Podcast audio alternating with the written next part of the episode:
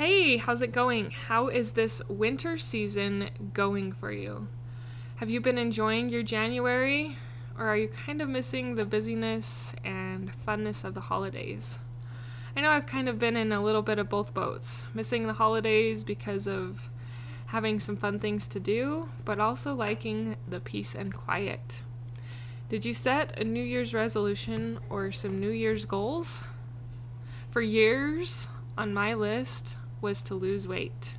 This year is the first year that I haven't needed or wanted to put that on my list because I found thought tools and ways to maintain.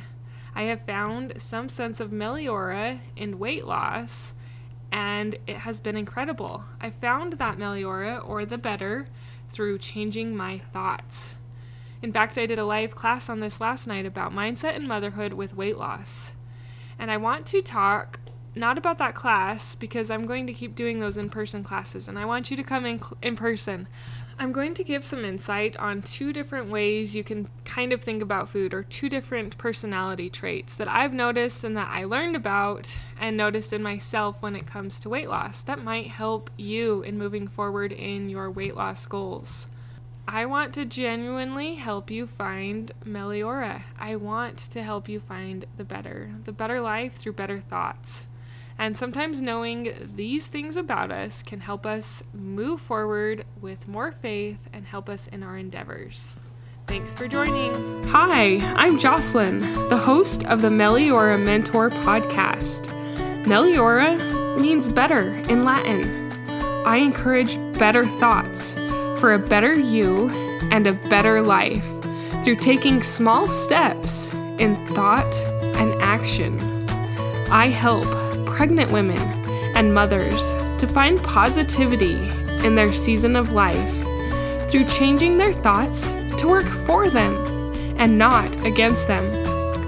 I help mothers find the small, doable steps without making drastic changes to their everyday life, and I can help you. Thanks for joining.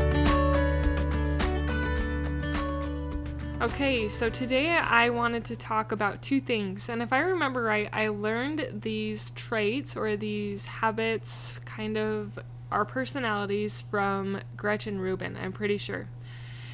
The two of them are abstaining and moderating. So when it comes to weight loss, you do have to have action. But if you have the thoughts first, if your thoughts precede your action, it'll be a lot more sustainable. Now, this takes a lot of practice, it takes a lot of intentionality, and it takes time. It takes time to get these new thoughts into your mind. But being aware of whether you are an abstainer or a moderator can help you to know what is going to be best to implement for you in moving forward with your goal. So, what exactly is an abstainer? An abstainer is someone who does not do something especially something they would like to do. So let me give you an example. When I was first deciding that I was ready to get serious about this, I was ready to implement the healthy lifestyle changes that I needed to. I decided to abstain from sugar. This was hard for the first three days because of all those addictive things that are in the sugar. I craved it, I wanted it. It was not easy and it was a little bit difficult. But I found that I can abstain better with sugar than I can moderate. So, what does it mean to moderate? So, to moderate would be the definition online says an average amount. So you're you do better if you can have at least a little bit of sugar. But me, I found at first I could not moderate. It was too hard for me. I found that if I had sugar at all, I would just want more and I would take a long pit stop in trying to have the more sugar. So, in this instance, for me, abstaining, even though I wanted it, was more powerful. Just saying no all the time was a lot easier than trying to moderate because as I would try to moderate what I was intaking, I found that it wasn't working. I would fall back into my old patterns and then I would get discouraged and lose confidence and be a little bit overwhelmed because I wasn't doing what I wanted to do. But I found that as I abstained in this area, this really helped me. So you'll find that there are going to be areas of your life or areas of your weight loss, areas of your eating that you are an abstainer or you need to be an abstainer, and other areas where you're just fine being a moderator.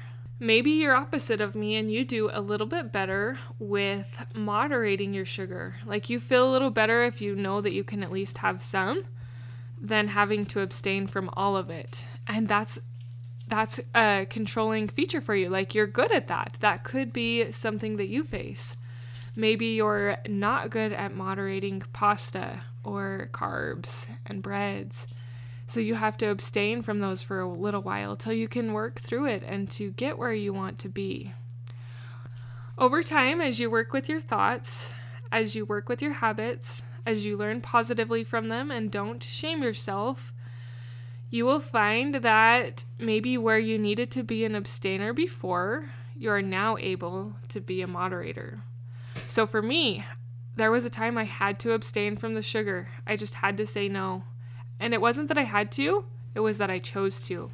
I wanted to take better control of my health. I wanted to take better control of my weight. I wanted to be the woman that I desired to be.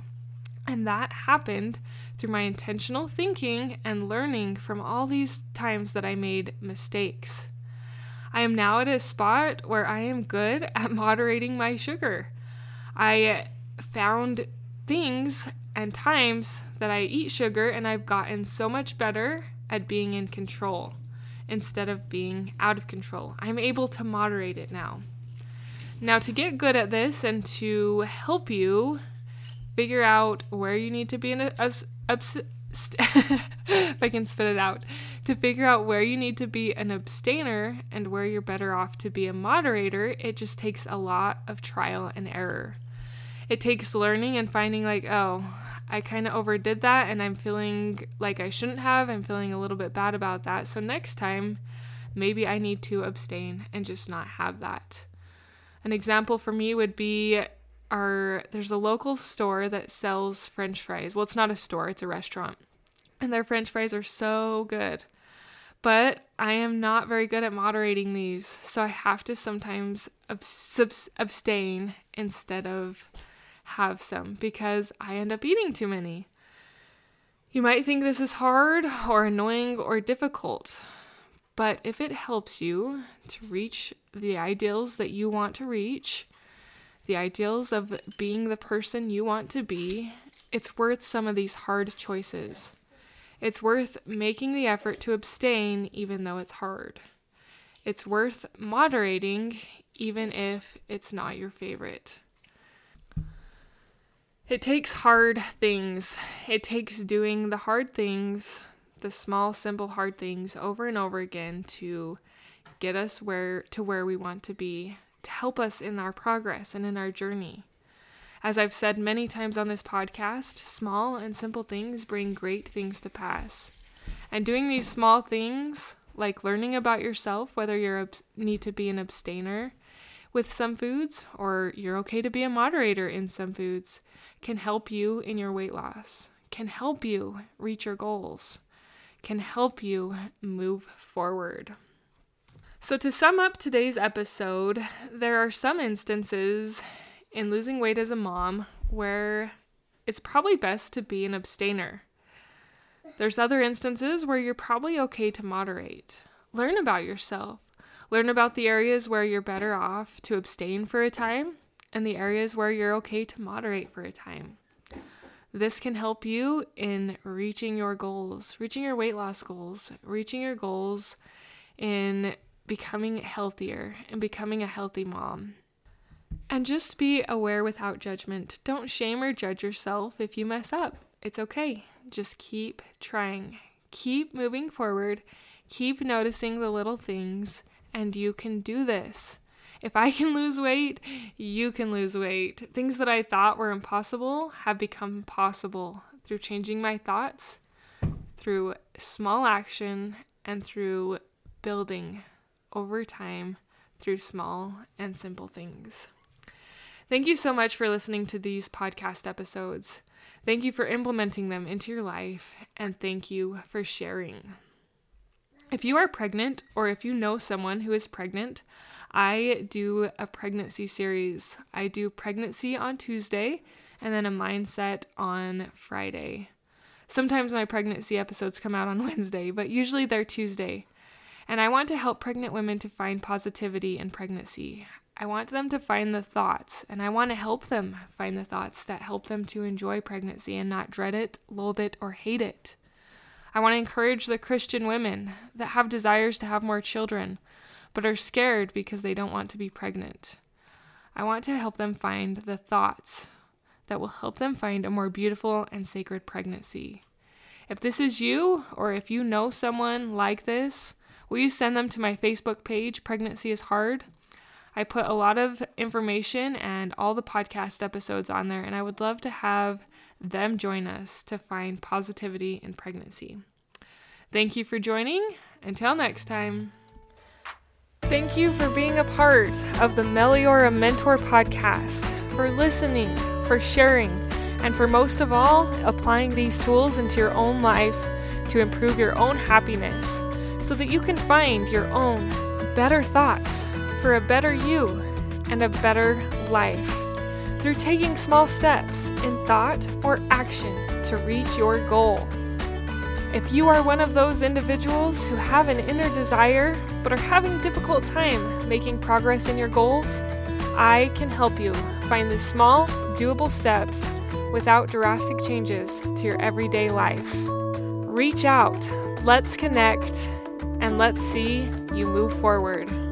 My name is Jocelyn, and I thank you for listening. Until next time.